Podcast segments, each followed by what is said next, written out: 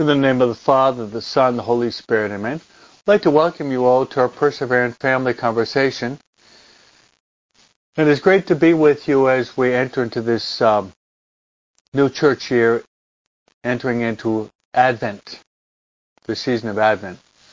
So it's great to be with all of you in our family conversation. Invite others to join us. Afterward, you might share our conversation with many of your friends far and wide. So we can put into practice what our Lord said. Go out to the whole world. Go out to the whole world. Teach you what I taught you. And I'll be with you always, even until the very end of the world. so that being the case, let's invite Mary to be with us. Mary has many very beautiful titles. Mary is the Mother of God. Mary is the Mother of the Church. And Mary is the Mother of each and every one of us. Also, when we pray the Hail Holy Queen, we invoke Mary as our life, our sweetness, and our hope. So let's invite Mary to, to be with us to pray with us and to pray for us as we enter into this holy season of Advent in preparation, of course, for Christmas, which means the birthday, the birthday of our Lord and Savior Jesus Christ. The better we prepare, the more joy will be ours on the day of Christmas. So let's pray. Hail Mary, full of grace, the Lord is with thee. Blessed art thou among women, and blessed the fruit of thy womb, Jesus. Holy Mary, Mother of God, pray for us sinners, now and at the hour of our death. Amen. So now, let us beg our spiritual director to be with us. Beg our spiritual director to be with us. And our spiritual director is the Holy Spirit. The Holy Spirit the Holy Spirit is the Paraclete. The Holy Spirit is also known as the gift of gifts. Holy Spirit is also known as the sweet guest of our souls. the Holy Spirit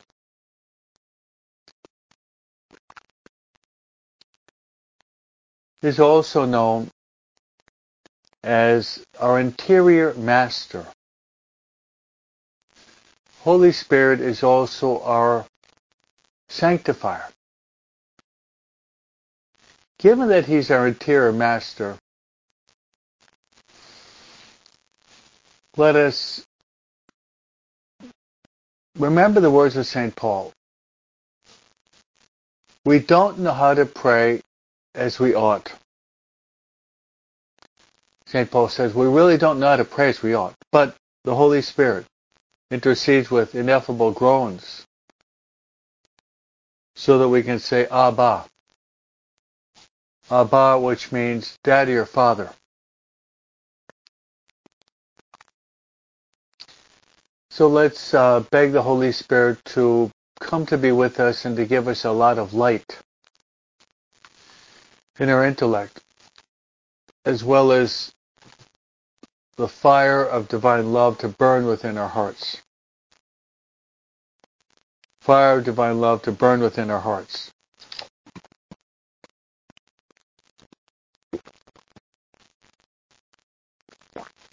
So,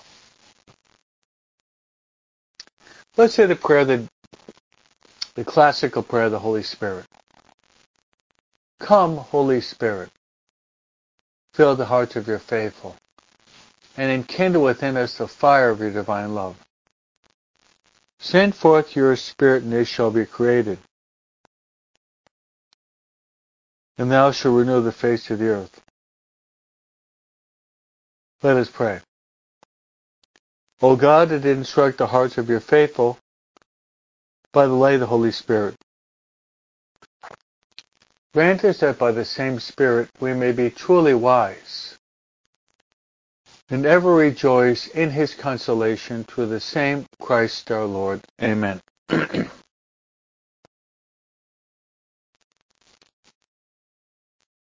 Glory be to the Father, to the Son, the Holy Spirit, as it was in the beginning, is now, and ever shall be, world without end. Amen.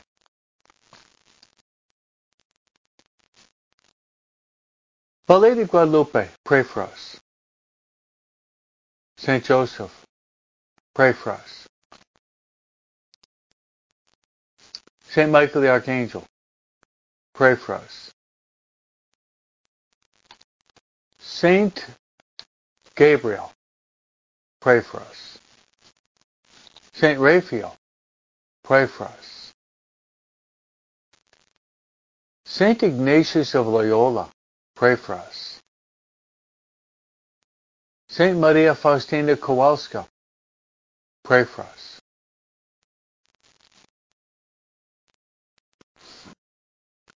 All God's angels and saints, pray for us. In the name of the Father, and of the Son, and the Holy Spirit. Amen.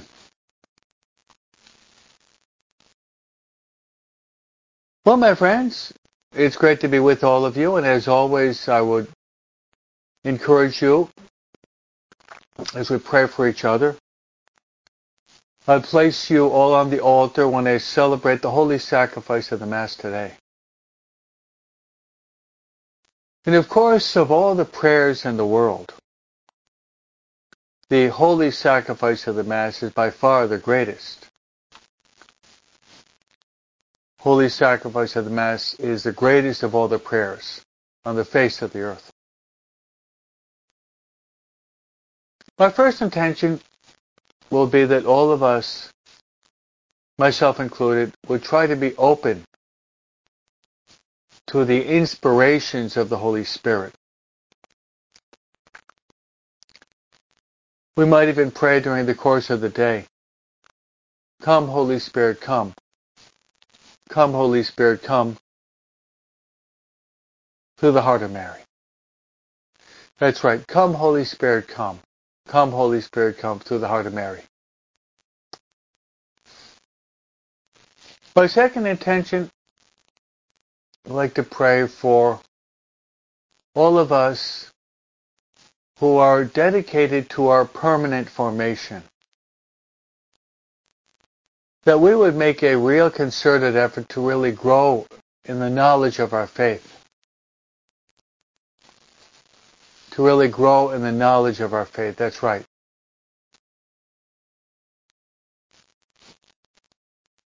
To grow in the knowledge of our faith.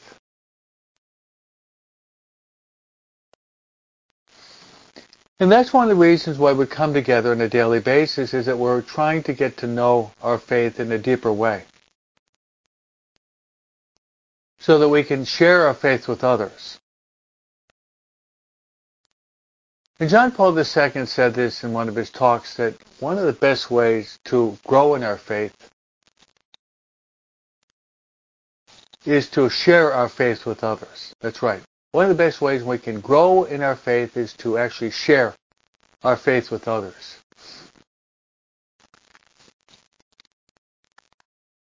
So, that being the case, let's try to really go deeper in the knowledge of our faith. My next intention My next intention will be, as always, I like to pray for the conversion of sinners. But especially the conversion of deathbed sinners. this very day people will be dying. And as our Lord said in the gospel yesterday, we have to be ready. Many people are not ready. Jesus mentioned, as in the time of Noah, people were marrying, they were buying, they were selling, they were eating and drinking, and the flood came and swept them off the face of the earth. We have to be prepared. Pray for the many people today who will die who are actually not prepared. Know, let's pray that we would be prepared for the most important moment of our life, which is the moment that the Lord calls us from time to eternity by our death.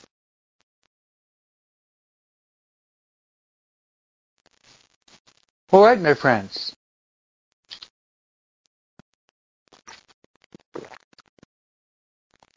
So yesterday we entered into the holy season of Advent. In preparation for the birthday of our Lord and Savior Jesus Christ.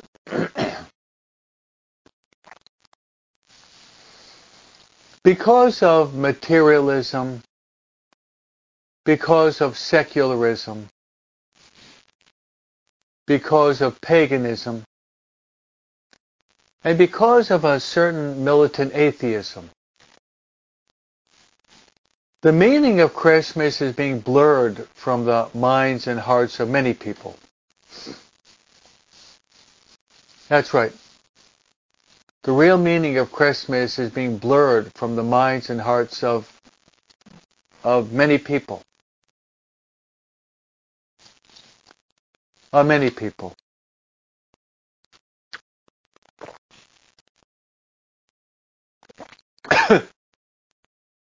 so for many it's just a, a social time, a social event which people can come together to eat and drink, exchange gifts, but being totally oblivious to the whole reason for the season and the meaning of this day.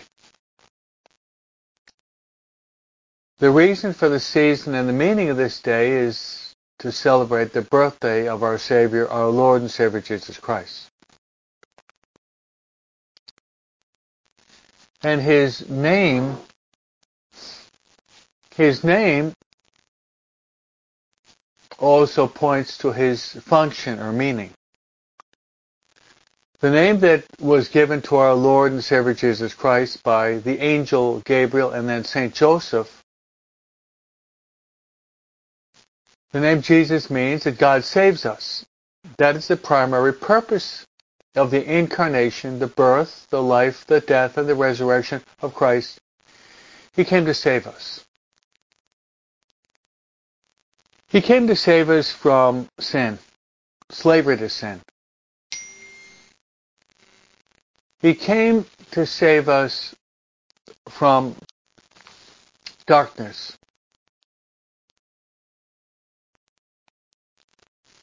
He came to save us from the devil and his minions. He came to save us also from the reality of hell.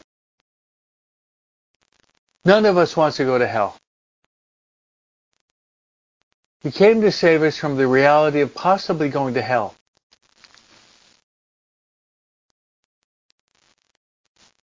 By his birth, life, death, and resurrection, the gates of heaven are flung open. And all of us have access. We have access to heaven. Free access to heaven. If we want to. God will never force us to do anything against our free will. He leaves us free. And we can choose between good and bad, sin and holiness. We can choose between salvation and condemnation. It's up to us. It's up to us.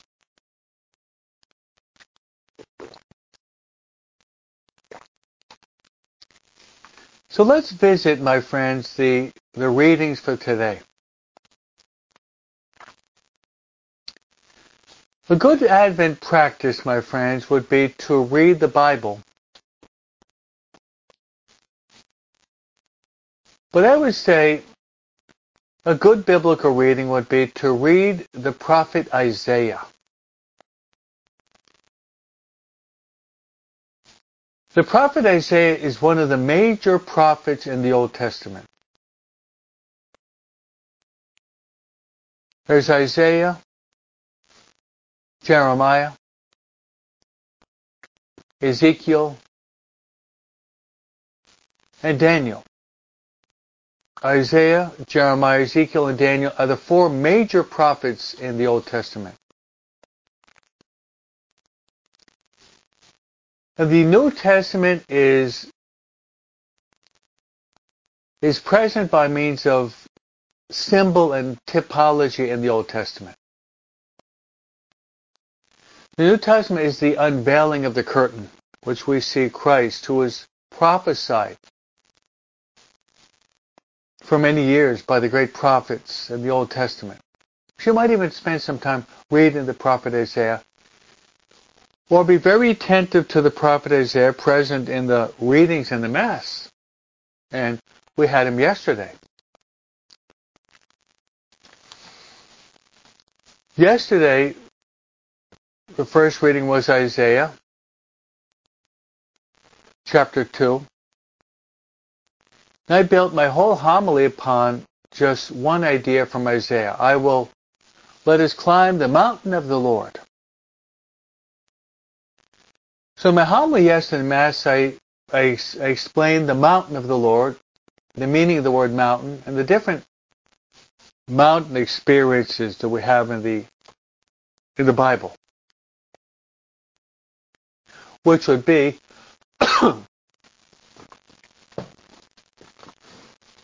Abraham. He ascends Mount Moriah, where he's about to sacrifice his son.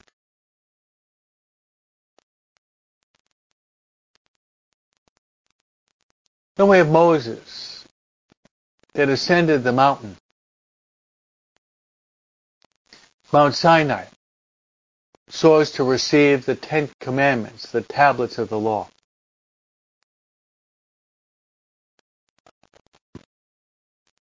Then we have the prophet Elijah.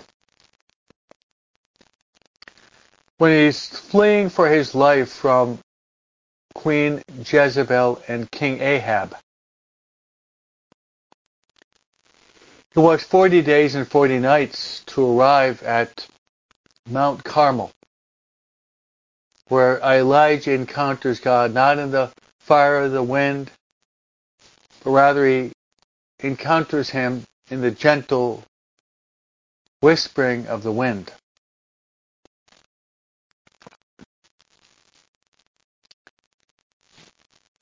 Then we have our Lord and Savior Jesus Christ, who ascends with his apostles Mount Tabor the mountain of the transfiguration.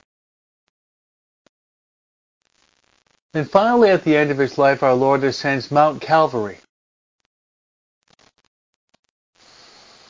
So I mentioned these mountain experiences as Isaiah says, let us climb the mountain of the Lord. They spoke to the people that St. John of the Cross actually wrote one of his spiritual masterpieces is, the ascent of Mount Carmel. In this literary masterpiece, St. John of the Cross compares our spiritual life to ascending a mountain. And if you've ever done it, that was part of my homily yesterday, that it's not always easy to ascend a mountain, if, especially if you're, you have not practiced mountain climbing in your life. My idea was we're called to ascend the mountain of holiness. And I mentioned three things. First is we have our knapsack tightly arranged. It's symbolic of joy. When we have joy in our lives, my friends, it's much easier to carry the cross and to progress in holiness when we're imbued with the spirit of joy. My second would be to unload that backpack of our sins. Sin is the party pooper. Sin drags us down and depresses us. I think many people today suffer from depression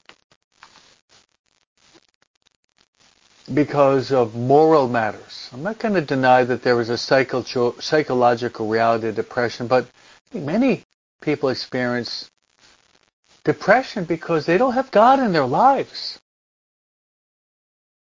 And only God can give us true happiness. St. Paul says, uh, rejoice in the Lord, I say. Again, rejoice in the Lord. You should, the, people should see how unselfish we are because the Lord is near. Philippians 4 4. Rejoice in the Lord, I said again, rejoice in the Lord. People should see how, how unselfish we are because the Lord is near. And isn't it true that selfishness is really, that's what sin is. Um, it's me, myself, and I. I'm, I'm, I'm looking for my own self-aggrandizement.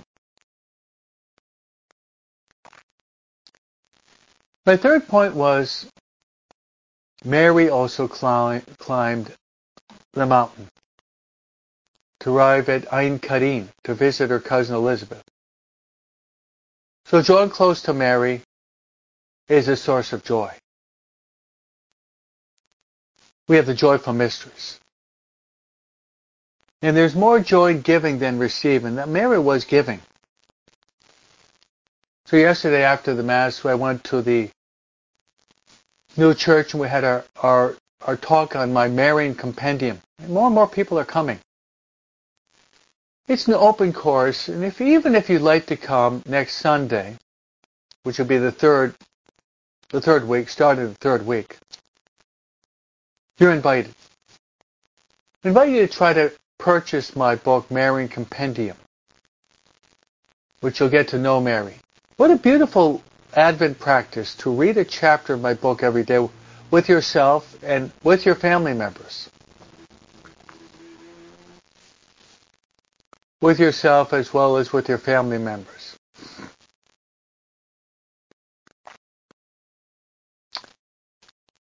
So, my friends, Isaiah. Reading the prophet Isaiah. I'd like to glean one idea from the prophet Isaiah today. The prophet Isaiah says, The Lord washes away the filth of the daughters of Zion and purges Jerusalem blood from her midst with a blast of searing judgment. Washing away. Washing away. I don't think any of us, if we were taking a walk on the sidewalk after just rain, and a car came and ran over a mud puddle on the side of the road splashing us with mud from head to feet. I don't think any of you would go to, would sit down to have your dinner cloaked with a pile of mud. I hope you wouldn't. I'm sure what you would do, you'd change your clothes, maybe take a shower and sit down to mealtime, dandy clean. But how many people, how many people today, Catholics, maybe their clothes are clean, but their soul is dirty. So Isaiah is challenging us to cleanse ourselves, to be purged, to wash away our filth, So there's physical filth, but also there's moral filth.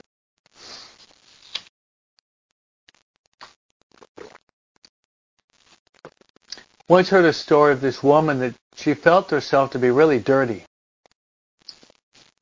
squalid, felt herself to be really dirty.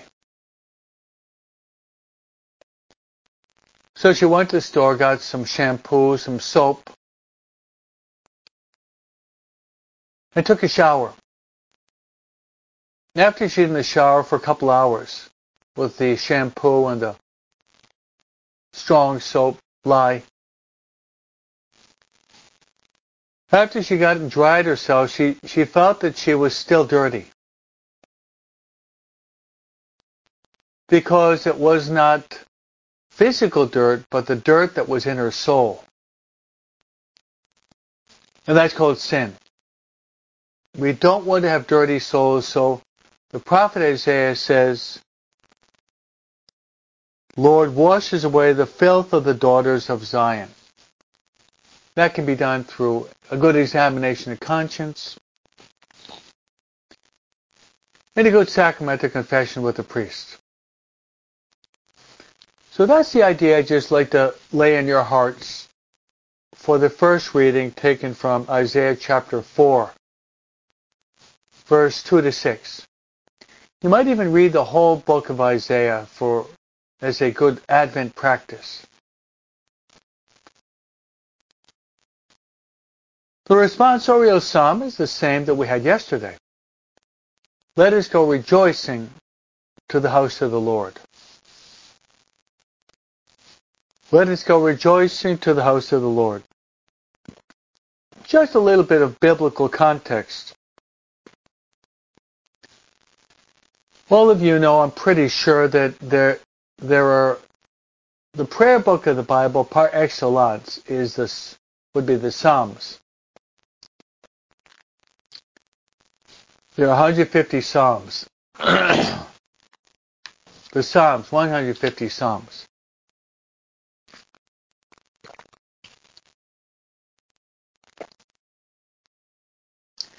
Some of the Psalms, many of the Psalms were written to be sung.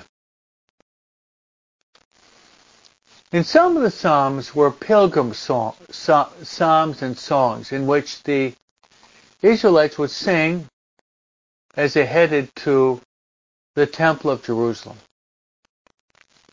I rejoiced when I heard them say, I'm going to the house of the Lord. Now our feet are set. Yeah, my, uh, our feet are set in the entrance of the Temple of Jerusalem. So we have today the first, the psalm is let us go rejoicing to the house of the Lord.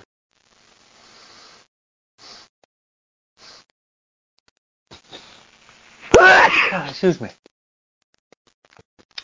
Probably all all of you know that the Temple of Jerusalem was destroyed by the Romans as Jesus prophesied. Let us go rejoicing to the house of the Lord. For us, for us, it should be, let us go rejoice into the house of the Lord, is to go to church.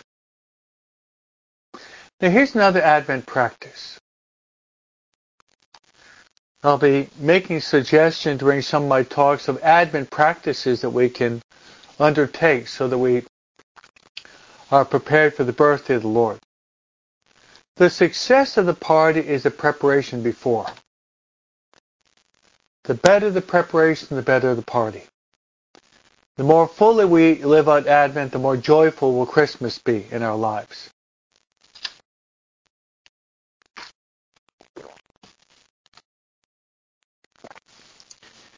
Let us go rejoice into the house of the Lord. It could be this for some of us. To try to go to daily Mass. Let us go rejoice into the house of the Lord. Let's try to go to daily Mass. To daily Mass. To daily Mass.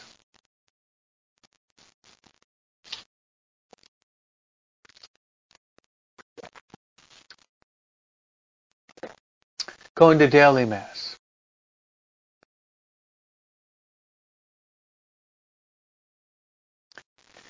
And daily communion. Now, some of you are nodding your head saying, well, I already do that, kind of patting yourself on the back.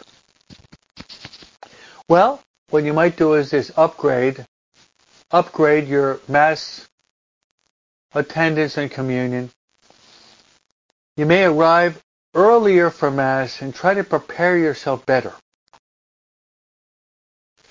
There's a theological concept that's called the concept of sacramental dispositive grace. And this means we receive graces commensurate with our disposition. In other words, the better the disposition, the better the preparation we have, the more abundant will be the graces. The more abundant will be the graces.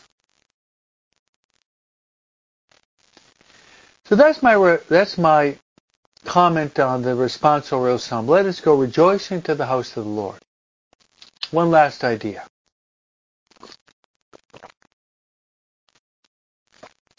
Show your children have returned to school after the Thanksgiving break, and many had a week off. When I was a kid, we'd have to go to school until Wednesday afternoon, and then we'd have Thanksgiving. And I think we had Friday off too. So your children are well rested and well fed, I'm sure. Maybe too well fed. You might even invite your children to come along with you Invite your children to come along with you to daily mass. Get their homework done. They become the six o'clock in the evening mass, and they they're going to mass every day in preparation for Christmas. And by the way, Christmas can be every day, sacramentally. Because our soul is like our soul is like the cave of Bethlehem. And Christ Christ can be born in our hearts. Every time we receive Him in Holy Communion. Oh, little house of Bethlehem can be our own, our own souls. So one of the best things you can do for your children and maybe your husband, convince them we're in Advent. Why not go to daily Mass? If not every day, maybe two or three times a week. Sunday, okay, Sunday, maybe Sunday, Wednesday, and Saturday. So you're going at least half the time. It's called the principle of graduality. And then maybe you'll arrive at a point where you're going to Mass every day with your family. What a beautiful thing. What a beautiful Advent practice that would be. Beautiful Advent practice that would be.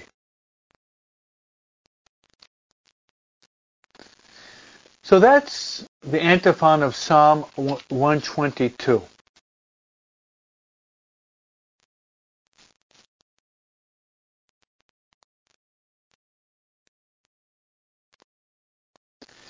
Let's move from prophet Isaiah to the psalm to the gospel for today.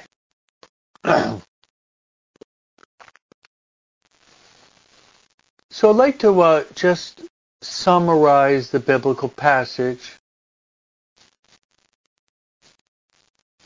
I'd like to give you the interpretation and then the application.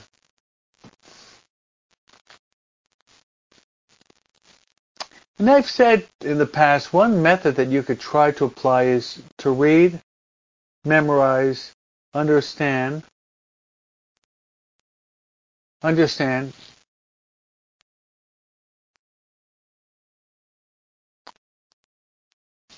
then talk to the Lord about it and try to apply it to your own lives.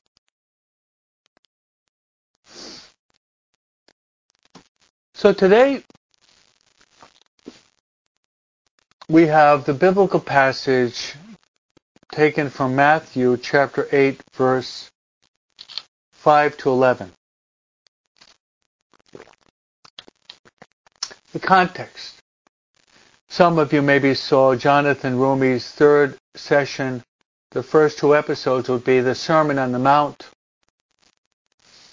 and the call to reconciliation. Then the next would be Jesus sending out the, the apostles to preach and teach and heal and to cast out demons. The Sermon on the Mount you can find in Matthew chapter 5, 6, and 7. So right after that, this is Matthew chapter 8, right after the Sermon on the Mount, we're going to see Jesus carrying out a series of miracles. And many of these miracles that our Lord carries out are miracles of healing of people that have infirmities, pretty serious sicknesses. Our Lord and Savior Jesus Christ is the divine physician. So as he healed 2,000 years ago, he can still heal today. If we allow ourselves to, if we allow ourselves to heal us. That's right. If we allow our Lord to heal us, he can heal us. He's the divine physician.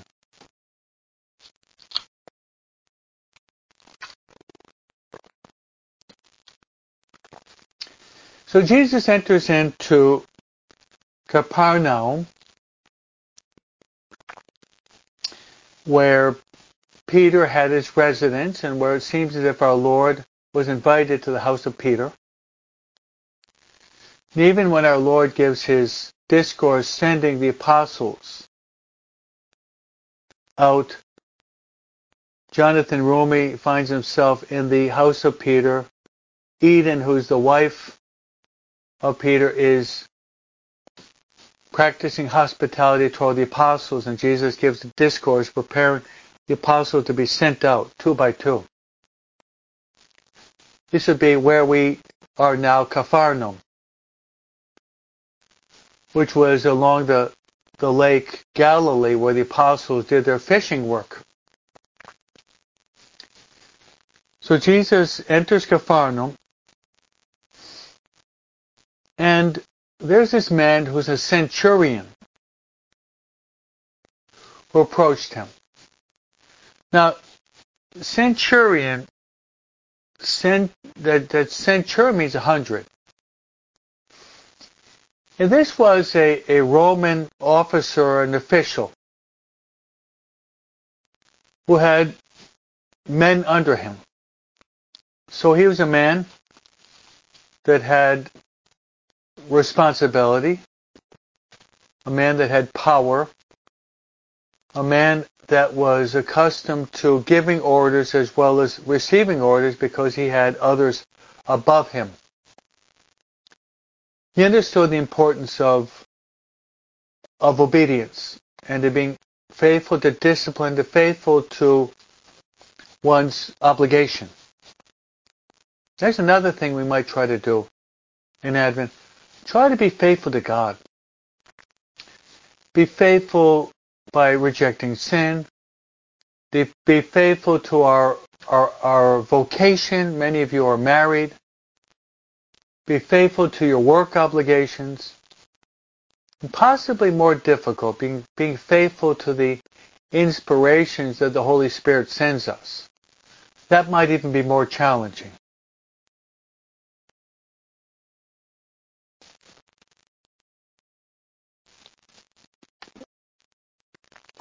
So this centurion, he draws close to Jesus and he's going to ask him, beg him for a special, a special grace. This centurion, he's apparently he's got he's got a servant. Don't forget, in the time of Christ, the social stratus was such that the most widely extended class of people were actually servants. Servants and slaves. As we see in St. Paul's letter to Philemon, Philemon was a man who owned a slave whose name was Onesimus, which means useful. So the centurion draws close to Christ. And we shouldn't be afraid to, afraid to draw close to Christ. Yesterday my talk, I was talking about St. Catherine Labouré, which her guardian angel wakes her up and says to go in the church, and Our Lady is sitting in the priest's chair. And she tells Catherine, draw close, draw close, come closer to me, come closer to me, come closer to me. Come close to me. And she kneels down and puts her arms in the lap of the Blessed Mother and talks to her a long time. Let's not be afraid to draw close to Jesus, Mary, and St. Joseph in this Advent. Come close to me.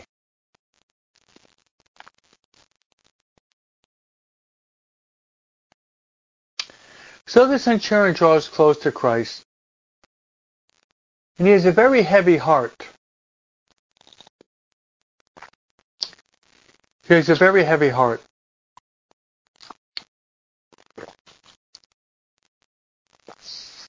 A very heavy heart.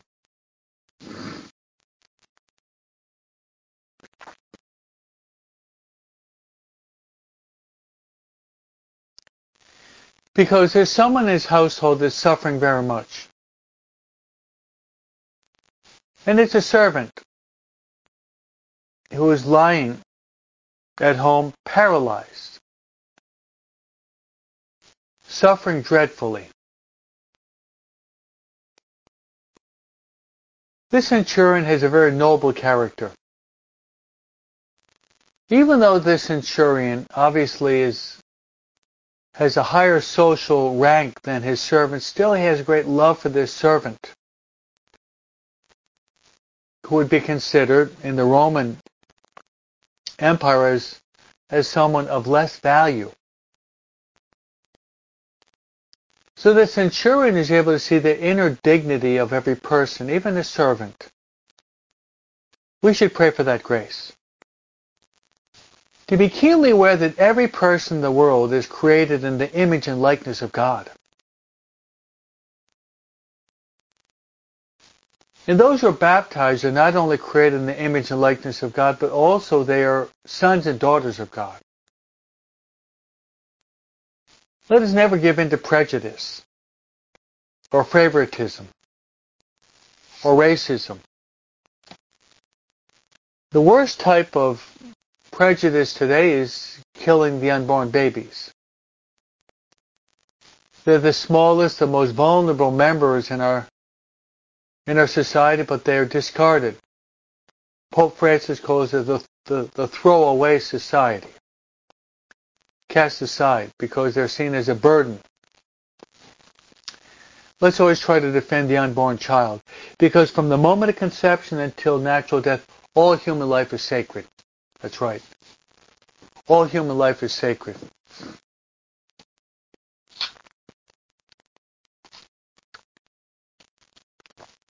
All human life is sacred.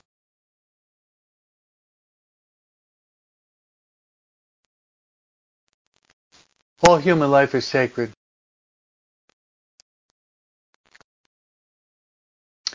So we see this great love and concern that this centurion, this Roman official, has for his for his servant. Also the quality that this Roman official had was not afraid to draw close to Christ. Let's pray that we never are afraid to draw close to Christ. And you see in the the documentary, the, the movie of uh, Chosen, how the apostles are not afraid to draw close to Christ and to talk to Him about the most intimate things. They're not afraid to draw close to Him. We should try to establish the same relationship with Christ, never to be afraid to draw close to Him, to talk to Him as our best friend. Because He is il amigo que nunca falla. He's a friend that will never fail us. We fail him, but he always forgives. But he'll never fail us. He is the Alpha and the Omega. Jesus Christ the same yesterday, today, and forever from the book of Revelation.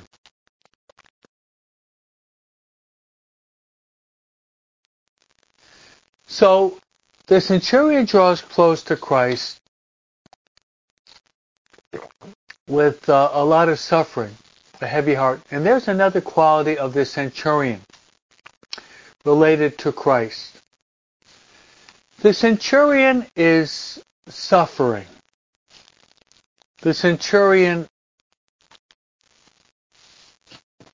has compassion. He has a compassionate heart. And by compassionate heart, it means that the word compassion comes from Latin cum passio. Cum means the with, passio means suffering. That he is suffering with his servant.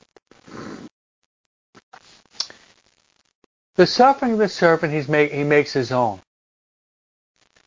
And that's one of the most noble qualities of the heart of Jesus and Mary is their compassion for us.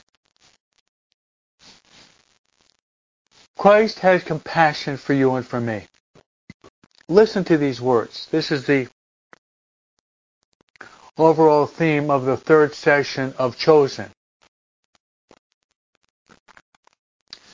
Come to me, all of you are weary, and I will give you rest. Take my yoke upon you and learn from me. For I am meek and humble of heart. For you will find rest for your souls. For my yoke is easy and my burden is light. For my yoke is easy and my burden is light.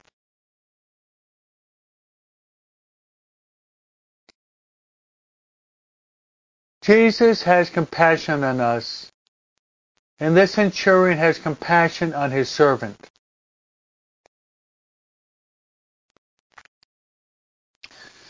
So approaches the Lord, and obviously he's made a sacrifice to to find the Lord, and now he's got trust. This beautiful attitude of trust trust or confidence. He's not, a, he's not afraid to open up his heart and to, to spill his heart in trust. In trustful con- confidence toward the Lord. Isn't that one of the hallmarks of the diary of St. Faustina? Isn't that one of the hallmarks of St. Faustina? Here we have it. And below, I've got. This is my Spanish version. Jesus en ti confío. Jesus, I trust in you.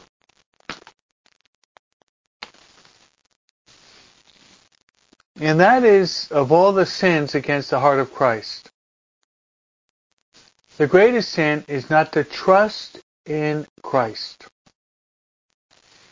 And even though my founder says we fall a thousand times a day, I will get up and return to the Lord. Like in the parable of the prodigal son. The worst sinners can become the greatest saints. In Romans chapter 5 we have where sin abounds, the mercy of God abounds all the more. Where sin abounds, the mercy of God abounds all the more. So this centurion, not only does he have faith, not only does he have trust and confidence. Not only does he have a spirit of sacrifice, Not only does he have a spirit of obedience to God and to his obligation, but the very important quality of, of compassion that he is man that suffers with others. Let's pray in this season of Advent, my friends, that we would have a compassionate heart. Not a cold, indifferent, mediocre, indifferent heart.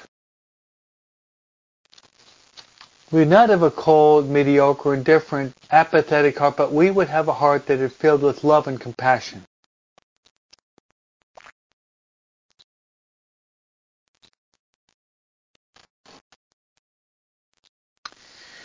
So what's, lay, what's weighing heavy on his heart is his servant, and he makes this request to our Lord.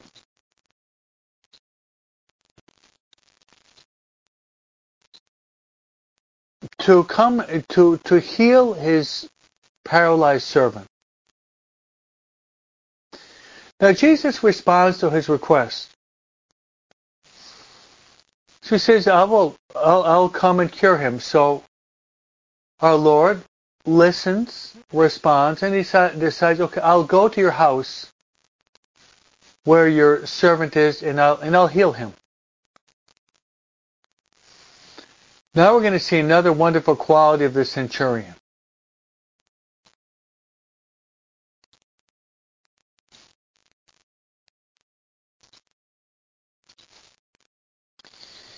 What we see here is the incredible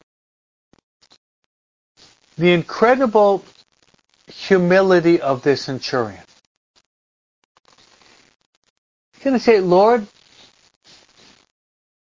do not come under my roof because I'm not worthy to receive you, which we say in Holy Mass every day.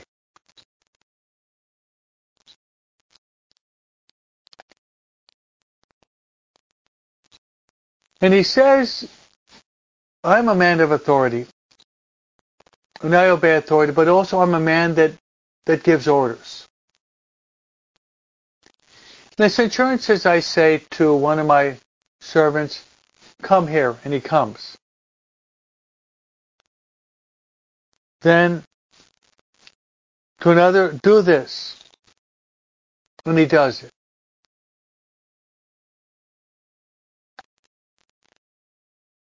So the centurion says, Lord, I'm not worthy that you should come under me, underneath my roof, but just, just say the word. You just say the word and my servant will be healed.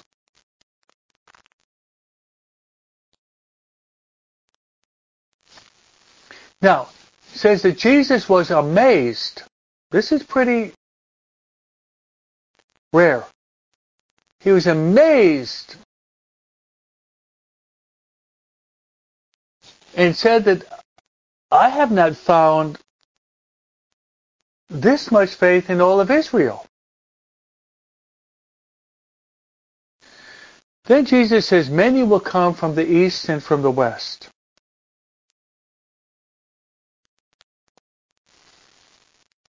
And will recline with Abraham, Isaac, and Jacob at the banquet of the kingdom of heaven.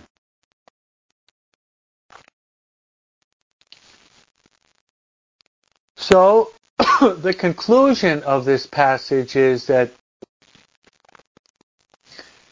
this centurion servant, paralyzed, unable to move, suffering great pains, suffering great pains,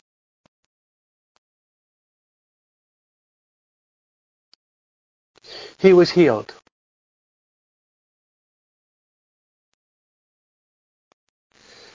Why and how was he healed?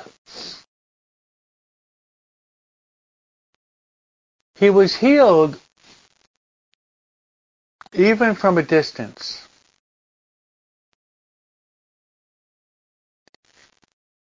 The healing came about through Christ.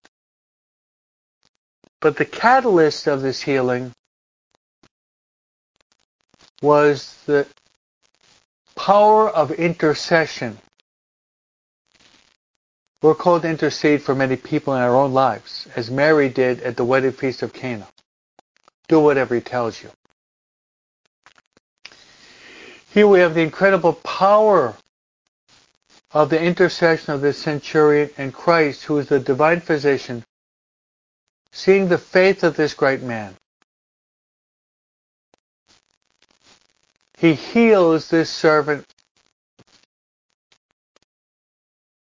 simply because of the faith of the centurion and the healing, compassionate power of Jesus Christ, who is truly the divine physician.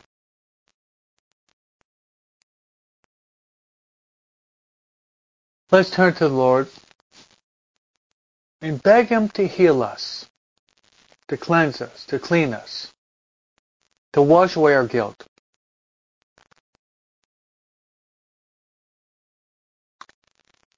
But let's also pray for our many relatives and friends who are laying paralyzed on their spiritual bed. They're moral paralytics, but the problem is that they also are blind to it. Blind and deaf to this paralysis. Let's pray that the Lord will touch and heal them also.